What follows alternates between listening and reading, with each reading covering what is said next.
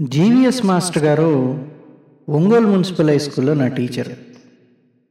ఆయన పూర్తి పేరు గాలి వెంకట సుబ్బారావు గారు. ఆరు అడుగుల మనిషి. స్ఫురద్రూపి.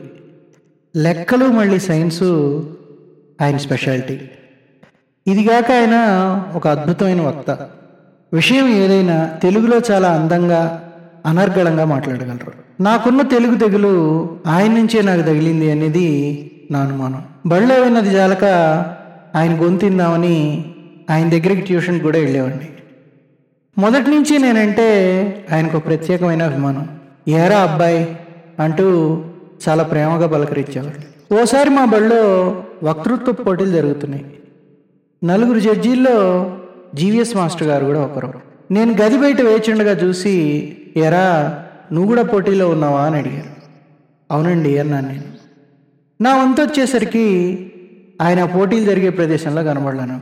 పోటీ అంతా అయిపోయాక టీచర్ల గదికి వెళ్ళిన నాకు ఆయన కాలు మీద కాలేసుకొని బ్లిడ్జ్ పేపర్ చదువుకుంటూ కనబడ్డారు. నేను రావడం గమనించి ఆయన తలపైకెత్తి నుంచి చూస్తూ ఏరా అబ్బాయి బాగా చేసావా? అని అడిగారు. ఫస్ట్ ప్రైజ్ వచ్చిందండి అని చెప్పా తలెగిరేసి కాస్త ఉక్రోషంగా ఆయన చిన్నగా నవ్వేసి నా ప్రశ్నకు సమాధానం అది కాదురా అని అన్నాడు. కోపంగా వెనక్కి తిరిగిన నాకు వెనక నుంచి చూడరా అబ్బాయి నీకు బహుమతి వస్తుందని నాకు తెలుసు. నేను అక్కడ ఉండుంటే నువ్వు ఎట్టా మాట్లాడినా నీకు నేను ఎక్కువ మార్కులు వేసేవాడిని.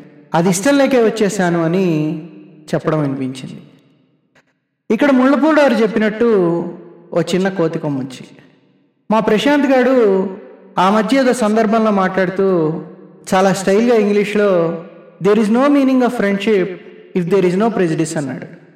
ఇది ఇక్కడ ఎందుకు చెప్తున్నానంటే నా పట్ల ఆయన ప్రెజిడిస్ కారణం ఆయన నా మీద పెంచుకున్న అభిమానం. పదో తరగతిలో జరిగిన వార్షికోత్సవంలో నాకు చాలా బహుమతులు వచ్చాయి. వాళ్ళ బంధువుల్లో ఒక ఆయనకు నన్ను పరిచయం చేస్తూ చెప్పారు ఆయన.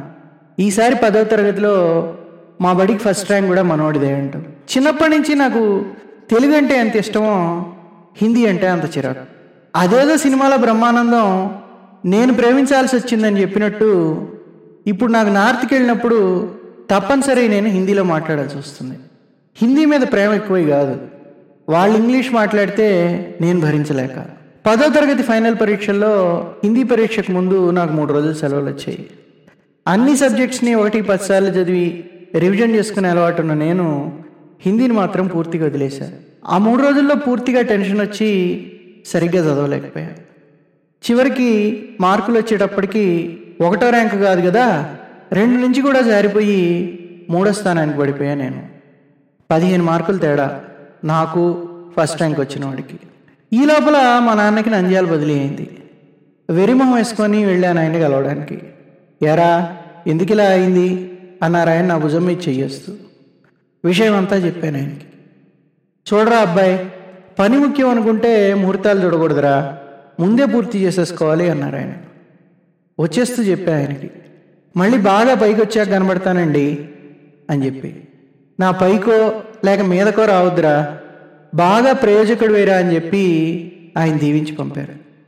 ఆ తర్వాత కాలేజీ ఉద్యోగం పెళ్ళి అన్నీ జరిగిపోయాయి. ప్రయోజకుడిని అయ్యానో లేదో అన్న అనుమానం నాకున్న ఆయన వెళ్ళి కలిస్తే బాగుండు అని చాలాసార్లు అనిపించేది. పది దేశాలు పదహారు రాష్ట్రాలు తిరిగినా ఆయన గెలవడానికి ఎప్పుడు నాకు టైం దొరకలేదు. సంవత్సరం కిందట ఇన్స్టిట్యూట్ పని మీద ఒంగోలు వెళ్ళాను. అక్కడ వాకప్ చేస్తే రాత్రి ఎనిమిది లేక ఎనిమిదిన్నర మధ్యలో సాయిబాబా గుడికి వచ్చి మంచి ఉపన్యాసాలు ఇస్తుంటారని ఎవరో చెప్పారు. ఆ సాయంత్రం వెళ్ళాను గుడికి. గుడి బయట గుడి లోపల లేక గుడి మంటపంలో వెతికిన నాకు ఆయన ఎక్కడా కనబడలేదు. గుళ్ళో ఉన్న పూజారి దగ్గరికి వెళ్ళి వాకప్ చేసి ఆయన గురించి ఎక్కడ గెలవచ్చు ఆయన్ని? అని చెప్పి. మనలో చాలామందికి ఒక దరిద్రమైన అలవాటు ఉంటుంది. అసలు విషయానికి రాకుండా విపరీతమైన ఉపోద్ఘాతాలు ఇస్తాం. మెగాస్టార్ ఇంట్రడక్టరీ సీన్లో ముందు బూడి దగ్గర నుండి మొదలుపెట్టి ఆ తర్వాత కాలు ప్యాంటు చెయ్యి చేతివేళ్ళు విడివిడిగా ఆ తర్వాత కలిపేసి చూపించినట్టు. ఆయన చెప్పాడు మాస్టర్ గారు రోజు ఇక్కడికి వస్తుంటారు ఈ టైంలో. ఆయన చెప్పే ఉపన్యాసాలంటే జనాలు చెవిగోసుకుంటారు. ఈ మధ్యనే స్నానాల గదిలో జారి కింద పడితే వాళ్ళ అబ్బాయి వైద్యానికి అని చెప్పి హైదరాబాద్కి తీసుకెళ్ళాడు అని. ఆతృతగా అడిగాను ఆయన్ని ఏ హాస్పిటల్కి అని. కూకట్పల్లిలో ఏదో రెమెడీ హాస్పిటల్ అటండి అని ఆయన సమాధానం ఇచ్చారు. ఆ రెమెడీ హాస్పిటల్ మా ఇంటికి పది నిమిషాల దూరం. వాళ్ళ అబ్బాయి ఫోన్ నెంబర్ ఇవ్వగలరా? మాస్టర్ని ఒకసారి కలవాలి నేను. అని చెప్పి అడిగాను అయ్యో మాస్టర్ గారు చనిపోయి రెండు రోజులైంది. అంటూ ఆయన అక్కడి నుంచి వెళ్ళిపోయారు ఎవరో పిలవడంతో. నోట మాట రాలేదు. కళ్ళల్లో నీళ్ళు రాలేదు. బాధ కాదు. ఇంకా బాధ కంటే ఏదో ఎక్కువైన భావన. చివరగా ఆయన చెప్పిన మాటలే నా చెవిలో గింగిరమంటున్నాయి. చూడరా అబ్బాయి పని ముఖ్యం అనుకుంటే ముందే పూర్తి చేసుకోవాలిరా. ముహూర్తాలు చూసుకోకూడదు అని. నిజమే చాలా విషయాలు ముఖ్యమైనవి మనకు చాలా ఆలస్యంగా తెలుస్తుంటాయి. ముఖ్యంగా నాలాంటి వాయిదాగాళ్ళకి. హైదరాబాద్ వచ్చే వారం అయినా అదే ఫీలింగ్.